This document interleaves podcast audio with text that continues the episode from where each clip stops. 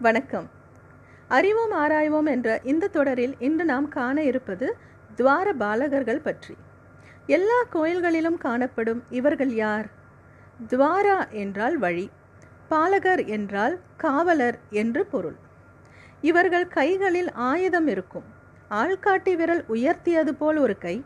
இதற்கு தர்ஜனி முத்திரை என்று பெயர். சில இடங்களில் விஸ்வய முத்திரை அதாவது விரல்கள் விரிச்ச மாதிரி இருக்கும்.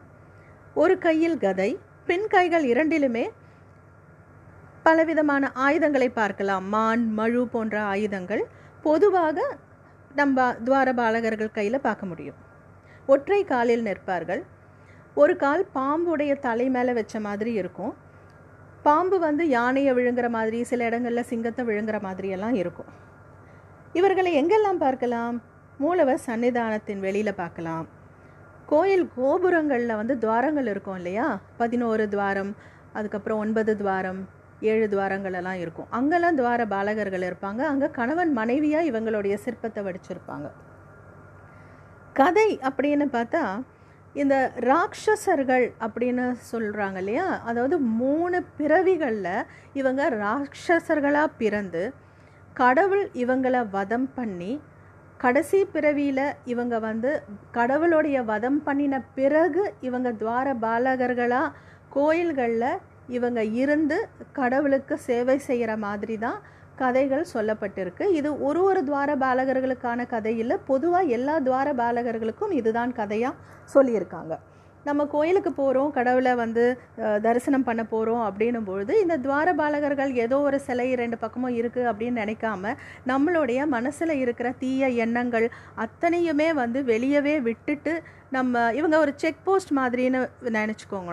அதுதான் வந்து எல்லா இடத்துலையுமே சொல்லப்பட்டிருக்கு. நம்ம உள்ளே போகும்பொழுது நம்மளை மனதளவில் பக்குவப்படுத்தி மனதளவில் நம்ம வந்து எல்லா கெட்ட எண்ணங்களையும் வெளியில் விட்டுட்டு நம்ம இறைவனை தரிசிக்க போகணும் அப்படின்ற ஒரு காரணத்துக்காக தான் இந்த துவார பாலகர்கள் வெளியில் இருக்கிறதா பல இடங்களில் குறிப்புகள் சொல்லப்பட்டிருக்கு. இப்போ இந்த யாகசாலையில் இருக்கிற துவார பாலகர்களை வந்து எப்படி முதல்ல அவங்களுக்கு பூஜை பண்ணிட்டு தான் அவங்க வந்து யாகத்தையே தொடங்குறாங்க அப்படின்னு ஒரு குறிப்பு இருக்குது இது வந்து ஆரோக்கிய தோரணம் பல தோரணம் பூதி தோரணம் சாந்தி தோரணம் அப்படின்னு நாலு வாசல் இருக்கிறதாகவும் அந்த ஒவ்வொரு வாசலில் இருக்கிற துவார பாலகர்களுக்கு பூஜித்து தான் இவங்க வந்து யாகத்தை தொடங்குறதாலாம் இவங்க சாஸ்திரத்தில் சொல்லியிருக்கு. இப்போது கற்பனையாக ஒரு துவாரம் சொல்கிறாங்க அது என்ன அப்படின்னா நித்திய துவாரம். அதாவது விண்ணை நோக்கி ஒரு துவாரம் இருக்கிறதாகவும் அதுக்கு இருக்கிற துவார பாலகர்களுக்கு கூட இவங்க பூஜை பண்ணிட்டு தான் இவங்க அடுத்த யாகத்துக்கே போகிறாங்க இப்போ அம்பாள் கோவிலெல்லாம் பார்த்தீங்கன்னா ஜெயா விஜயா அப்படின்ற துவார பாலகர்கள் இவங்க பெண் துவார பாலகர்கள். கணபதி கிட்ட இருக்கிற துவார பாலகர்கள் குண் குண்டோதரி கூஷ்பாண்டன் அப்படின்னு. அப்புறம் சண்டி முண்டி சண்டன் பிரசண்டன் சுரபத்ரா சுபத்ரா இப்படியெல்லாம் துவார பாலகர்களுக்கு பல பெயர்கள் உண்டு. இந்த கோபுரத்தில் காணப்படும் துவாரம் நம் உடம்பில் இருக்கும் துவாரங்களை குறிக்கிறது. அவைகளை கட்டுப்படுத்தும் வழிமுறைகளை நாம் கடைபிடிக்க வேண்டும் என்பதை உணர்த்தும் வண்ணம் சாஸ்திரங்கள் குறிப்பிடுகிறது. ஆகம சாஸ்திரத்தில் கோபுரே சிகரே துவாரே அர்ச்சகே மூலலிங்கே அப்படின்னு ஒரு விஷயம் நான் படிச்சிருக்கேன். அதில் வந்து ஒரு கோயிலுக்கு நம்ம போகிறோம் அப்படின்னா முதல்ல வந்து அந்த கோபுரத்தை நம்ம வழிபட்டுட்டு அதுக்கப்புறம் அந்த மேலே இருக்கிற கலசத்தை வழிபட்டுட்டு அதுக்கப்புறமா கோயில் உள்ளே இருக்கிற வழியை கடைப்பிடிச்சு உள்ளே போய் கடைசியாக தான் நம்ம மூலவரை தரிசிக்கிறோம். அதை வந்து நம்ம ரெண்டு விதமாக பார்க்கலாம். இதை வந்து ஒரு கோயிலாக பார்க்குற பொழுது இது வேற. இது ஆத்மார்த்தமாக இந்த ஒன்பது துவாரங்கள் நம்ம உடம்புல இருக்கிற அந்த ஒன்பது துவாரத்தையும் அடக்கி ஆளும் மனப்பக்குவத்தை தனக்கு தந்தருளுமாறு இறைவனோட நம்மளை வந்து ஒன்றி வேண்டி அதுக்கு அடுத்தது கலசத்தை பார்த்து கும்பிட்டு அதுக்கப்புறம் உள்ளே போய் கடைசியாக மூலவரை வந்து இந்த துவார பாலகர்களை எல்லாம் கடந்து மூலவர்கிட்ட போய் நம்ம சேர்றோம் அப்படிங்கிற மாதிரி தான் இதை ஒரு ஒப்பிட்டு சொல்லப்பட்டிருக்கு பல இடங்களில். இதை வந்து நான் அடுத்த தலைமுறையினருக்கு இந்த மாதிரி விஷயங்களெல்லாம் நம்ம கொண்டு சேர்க்கணும் அப்படின்னும் போது நம்ம என்ன பண்ணணும்? கோயிலுக்கெல்லாம் போகும்போது அந்த கோபுரத்தை முதல்ல கும்பிட சொல்லி குழந்தைங்களுக்கு சொல்லி கொடுக்கறது அதுக்கப்புறம் அந்த கோபுரத்தை பார்க்கறதுக்கு அந்த குழந்தைங்க கிட்ட சொல்லி கொடுக்கறது அதுக்கப்புறம் அவங்க கிட்ட விளக்கி சொல்லணும். ஒரு பத்து விஷயத்தில் ஒரு ரெண்டு விஷயமாவது நம்ம விளக்கி சொல்லும் பொழுது அந்த குழந்தைங்க என்ன பண்ணும் அப்படின்னா அதை இன்னைக்கு அவங்களுக்கு புரியலைன்னா கூட ஒரு காலகட்டத்தில் அவங்களுக்கு புரிய வரும்பொழுது அவங்க அதை அடுத்த தலைமுறையினருக்கு அவங்க எடுத்துகிட்டு போகிறதுக்கு நம்ம உதவியாக இருப்போம் அப்படிங்கிறதுல எந்த மாற்று கருத்தும் இல்லை. இதே மாதிரியான இன்னொரு சுவாரஸ்யமான ஒரு தகவலோட உங்களை மீண்டும் சந்திக்கிறேன். வணக்கம். இது ரேணு மீரா. வணக்கம். அறிவோம் ஆராய்வோம் என்ற இந்த தொடரில் நாம் காண இருப்பது நம் கோயில்களில் நடைபெறும் அரிய சில நிகழ்வுகள் பற்றி. சோழர் காலத்தில் கட்டப்பட்ட வைணவ கோவில் கிபி நான்காம் ஐந்தாம் நூற்றாண்டில் கோசெங்கண்ணன் சோழனால் கட்டப்பட்டது. இது ஒரு மாடக் கோயில் யானை ஏற முடியாத கோயில். இந்த கோவில் எழுபத்தி ஐந்து மீட்டர் உயரத்தில் அமைந்துள்ளது. மூலவர் சன்னதியை அடைய இருபத்தி ஓரு படிகள் ஏற வேண்டும். இந்த தளத்தில் வஞ்சலவள்ளி தாயார்க்கே தனி சிறப்பு. நூற்றி எட்டு திவ்ய தேசங்களில் ஒன்றான தலம் இது. கும்பகோணத்தில் உள்ள பிரசித்தி பெற்ற நாச்சியார் கோவிலில் நடைபெறும் கல் கருட சேவையை பற்றிய பதிவு. இந்த விழா வருடத்தில் மார்கழி மற்றும் பங்குனி மாதத்தில் நடைபெறும். இந்த நிகழ்வின் போது நான்கு டன் எடையுள்ள கல்லிலால் செய்யப்பட்ட கருடாழ்வாரின் வீதியுலா நடைபெறும். இதன் சிறப்பு என்னவென்றால் இத்தனை எடையுள்ள சிலை முதலில் நான்கு பேர் மட்டுமே சுலபமாக தூக்க முடியும். பின்பு கோவிலின் படியில் இறங்க இறங்க வாயில் தோறும் எடை கூடிக்கொண்டே போகும். அதாவது முதலில் நான்கு பேர் பின் எட்டு பேர் பதினாறு முப்பத்தி ரெண்டு அறுபத்தி நாலு நூற்றி இருபத்தி எட்டு பேர் தூக்கும் வண்ணம். பின்பு மறுபடியும் திரும்பி கருவறை செல்லும் போது படிப்படியாக எடை குறைந்து இறுதியில் நான்கு பேர் மட்டுமே தூக்கும் அளவிற்கு எடை குறையும். இதுவே இதன் தனி சிறப்பு. மற்றும் வீதி உலாவின் போது கல் கருடருக்கு முகத்தில் வியர்வை துளிகள் வருவது மற்றொரு சிறப்பு. இப்போ சுவாரஸ்யமான கதையை பார்க்கலாம். ஒன்பது கொடிய நாகங்கள். தேவலோகத்தில் வந்து ரொம்ப கொடுமை பண்ணியிருக்கு. அதாவது தேவர்களெல்லாம் நம்ம பெருமாள் கிட்ட வந்துட்டு கேட்குறாங்க இந்த மாதிரி எங்களுக்கு இந்த நாகங்கள் ரொம்ப கொடுமை பண்ணிகிட்ருக்கு எங்களால் தாங்க முடியல அப்படின்னு எங்களுக்கு உதவி பண்ணணும் அப்படின்னு பெருமாள் வந்து கேட்கும்பொழுது பெருமாள் வந்து கருடர்கிட்ட சொல்கிறாரு நீ போய் காப்பாற்று அப்படின்னு.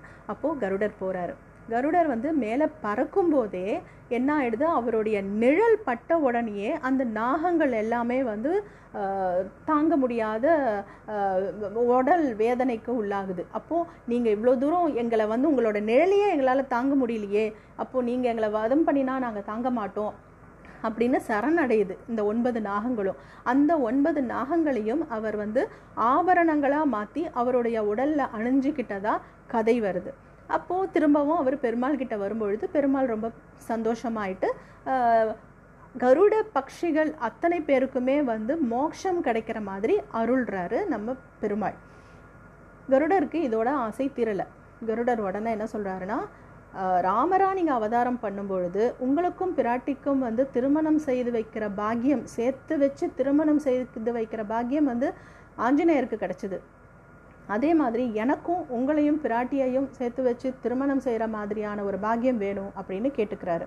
அப்போ பெருமாள் அதுக்கு அருள் புரிகிறாரு நடக்கும் அப்படின்னு சொல்கிறாரு இந்த நேரத்தில் தான் மேதாவி மகரிஷி அப்படிங்கிற ஒரு ரிஷி வந்து கடவுள்கிட்ட வேண்டி தவம் பண்ணி மகாலட்சுமி தனக்கு பிறக்கணும் அப்படின்னு வேண்டிக்கிறாரு.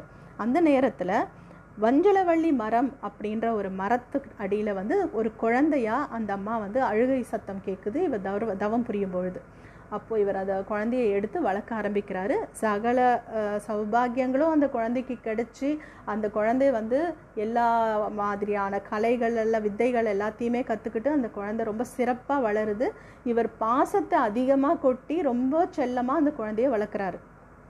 அப்போது பெருமாள் வந்து ஒரு நாள் அந்த குழந்தைக்கு திருமண வயசு வரும்பொழுது இவருடைய குடிலுக்கு பெருமாளோட அம்சமான ஐந்து அம்சங்கள் ஐந்து பேராக வராங்க.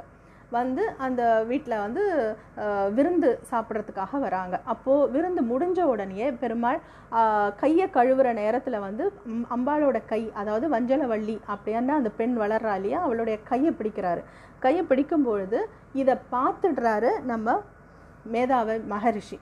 பார்த்துட்டு அவர் சபிக்கிற அந்த க்ஷணம் ஒரு சபிக்க ஆரம்பிக்கிறதுக்குள்ள அந்த இடத்துல வந்து இவர் அஞ்சு அம்சமும் ஒன்றா சேர்ந்து பெருமாளாக காட்சி அளிக்கிறார். அந்த நேரத்தில் கருடர் தோன்றி பெருமாளையும் பிராட்டியையும் அங்கே இருந்து கூட்டிக்கிட்டு போய் அவங்களுக்கு திருமணம் செஞ்சு வைக்கிறாரு. அதுதான் இந்த கும்பகோணத்தில் இருக்கிற இந்த நாச்சியார் கோயிலுடைய சிறப்பு கதையாகவே சொல்லப்படுகிறது. இப்போ கதையை பார்த்துட்டோம் இல்லையா? இந்த இடத்துல நம்ம வழக்கமாக சொல்கிற மாதிரி அடுத்த தலைமுறையினருக்கு எடுத்து செல்லும் விஷயம் என்னன்னு பார்த்தா இந்த கல்லுடைய எடை கூடுதல் அந்த கல்லுக்கு வியர்வை வருதல் இதெல்லாம் குழந்தைங்க கிட்ட வந்து நம்ம வந்து கதையாக சொன்னாலும் சரி இல்லாத நிகழ்வாக காட்டினாலும் சரி விஷயத்தை கொண்டு போகும்பொழுது அந்த குழந்தை இதை வந்து நாளைக்கு ஒரு அறிவியலாகவோ பார்க்க முடியும். அந்த குழந்தைகளுக்கு இதில் என்ன இருக்குது அப்படிங்கிற அந்த ஒரு தேடலை கொடுக்கும். கொடுக்கும்பொழுது அவங்க அதிலிருந்து ஆராய ஆரம்பிப்பாங்க. இந்த மாதிரி தான் நம்மளுடைய தே கடவுள் சம்பந்தப்பட்ட விஷயத்தமாக இருந்தாலும் சரி இது அறிவியல் சம்பந்தமான விஷயமாக இருந்தாலும் சரி அடுத்த தலைமுறையினருக்கு இதை எடுத்துட்டு போகும்பொழுது சில சுவாரஸ்யமான பதில்கள் அங்கேருந்து நமக்கு கிடைக்கும் அப்படின்றதுல எந்தவித மாற்று கருத்தும் இல்லை. மீண்டும் இதே போல் ஒரு சுவாரஸ்யமான தகவலுடன் சந்திப்போம். வணக்கம். இது ரேணு மீரா.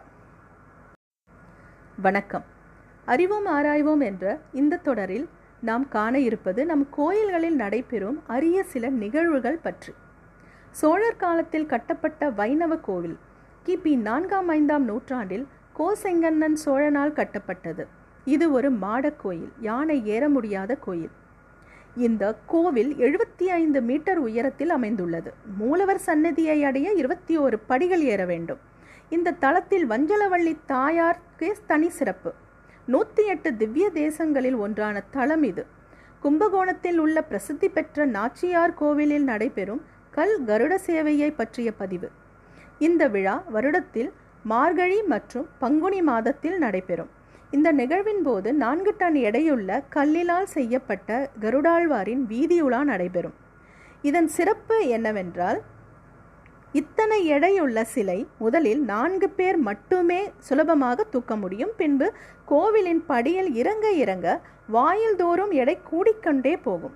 அதாவது முதலில் நான்கு பேர் பின் எட்டு பேர் பதினாறு முப்பத்தி ரெண்டு அறுபத்தி நாலு நூற்றி இருபத்தி எட்டு பேர் தூக்கும் வண்ணம் பின்பு மறுபடியும் திரும்பி கருவறை செல்லும்போது படிப்படியாக எடை குறைந்து இறுதியில் நான்கு பேர் மட்டுமே தூக்கும் அளவிற்கு எடை குறையும்.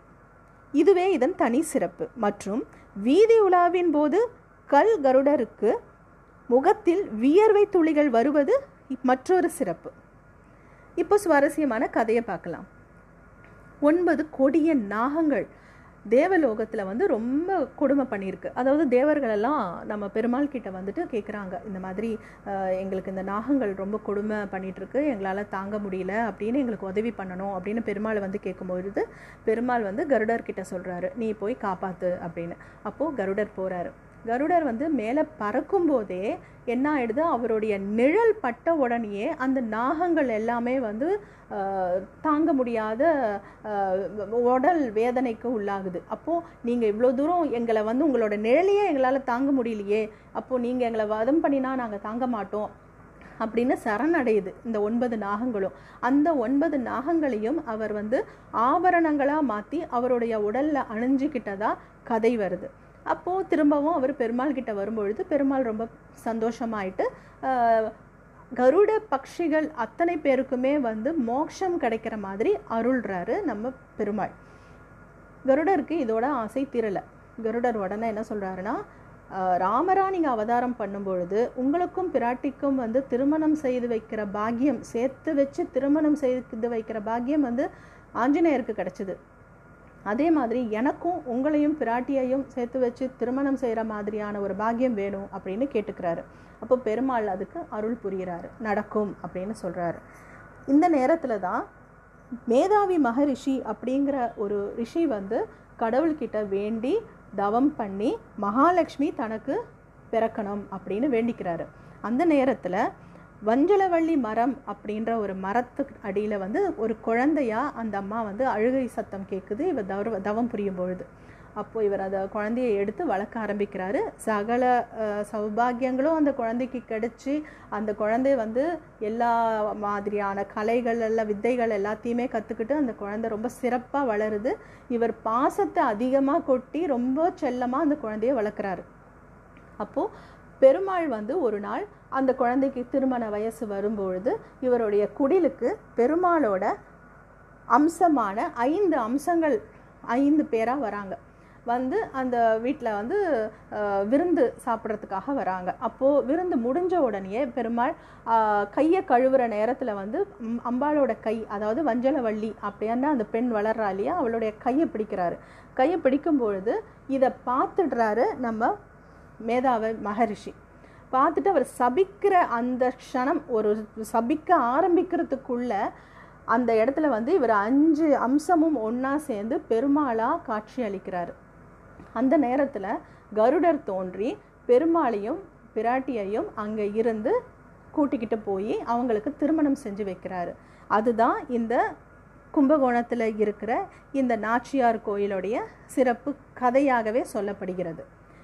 இப்போ கதையை பார்த்துட்டோம் இல்லையா? இந்த இடத்துல நம்ம வழக்கமாக சொல்கிற மாதிரி அடுத்த தலைமுறையினருக்கு எடுத்து செல்லும் விஷயம் என்னன்னு பார்த்தா இந்த கல்லுடைய எடை கூடுதல் அந்த கல்லுக்கு வியர்வை வருதல் இதெல்லாம் குழந்தைங்க கிட்ட வந்து நம்ம வந்து கதையாக சொன்னாலும் சரி இல்லாத நிகழ்வாக காட்டினாலும் சரி விஷயத்தை கொண்டு போகும்பொழுது அந்த குழந்தை இதை வந்து நாளைக்கு ஒரு அறிவியலாகவோ பார்க்க முடியும். அந்த குழந்தைகளுக்கு இதில் என்ன இருக்குது அப்படிங்கிற அந்த ஒரு தேடலை கொடுக்கும். கொடுக்கும்பொழுது அவங்க அதிலிருந்து ஆராய ஆரம்பிப்பாங்க. இந்த மாதிரி தான் நம்மளுடைய தே கடவுள் சம்பந்தப்பட்ட விஷயத்தமாக இருந்தாலும் சரி இது அறிவியல் சம்பந்தமான விஷயமாக இருந்தாலும் சரி அடுத்த தலைமுறையினருக்கு இதை எடுத்துட்டு போகும்பொழுது சில சுவாரஸ்யமான பதில்கள் அங்கேருந்து நமக்கு கிடைக்கும் அப்படின்றதுல எந்தவித மாற்று கருத்தும் இல்லை. மீண்டும் இதே போல் ஒரு சுவாரஸ்யமான தகவலுடன் சந்திப்போம். வணக்கம். இது ரேணு மீரா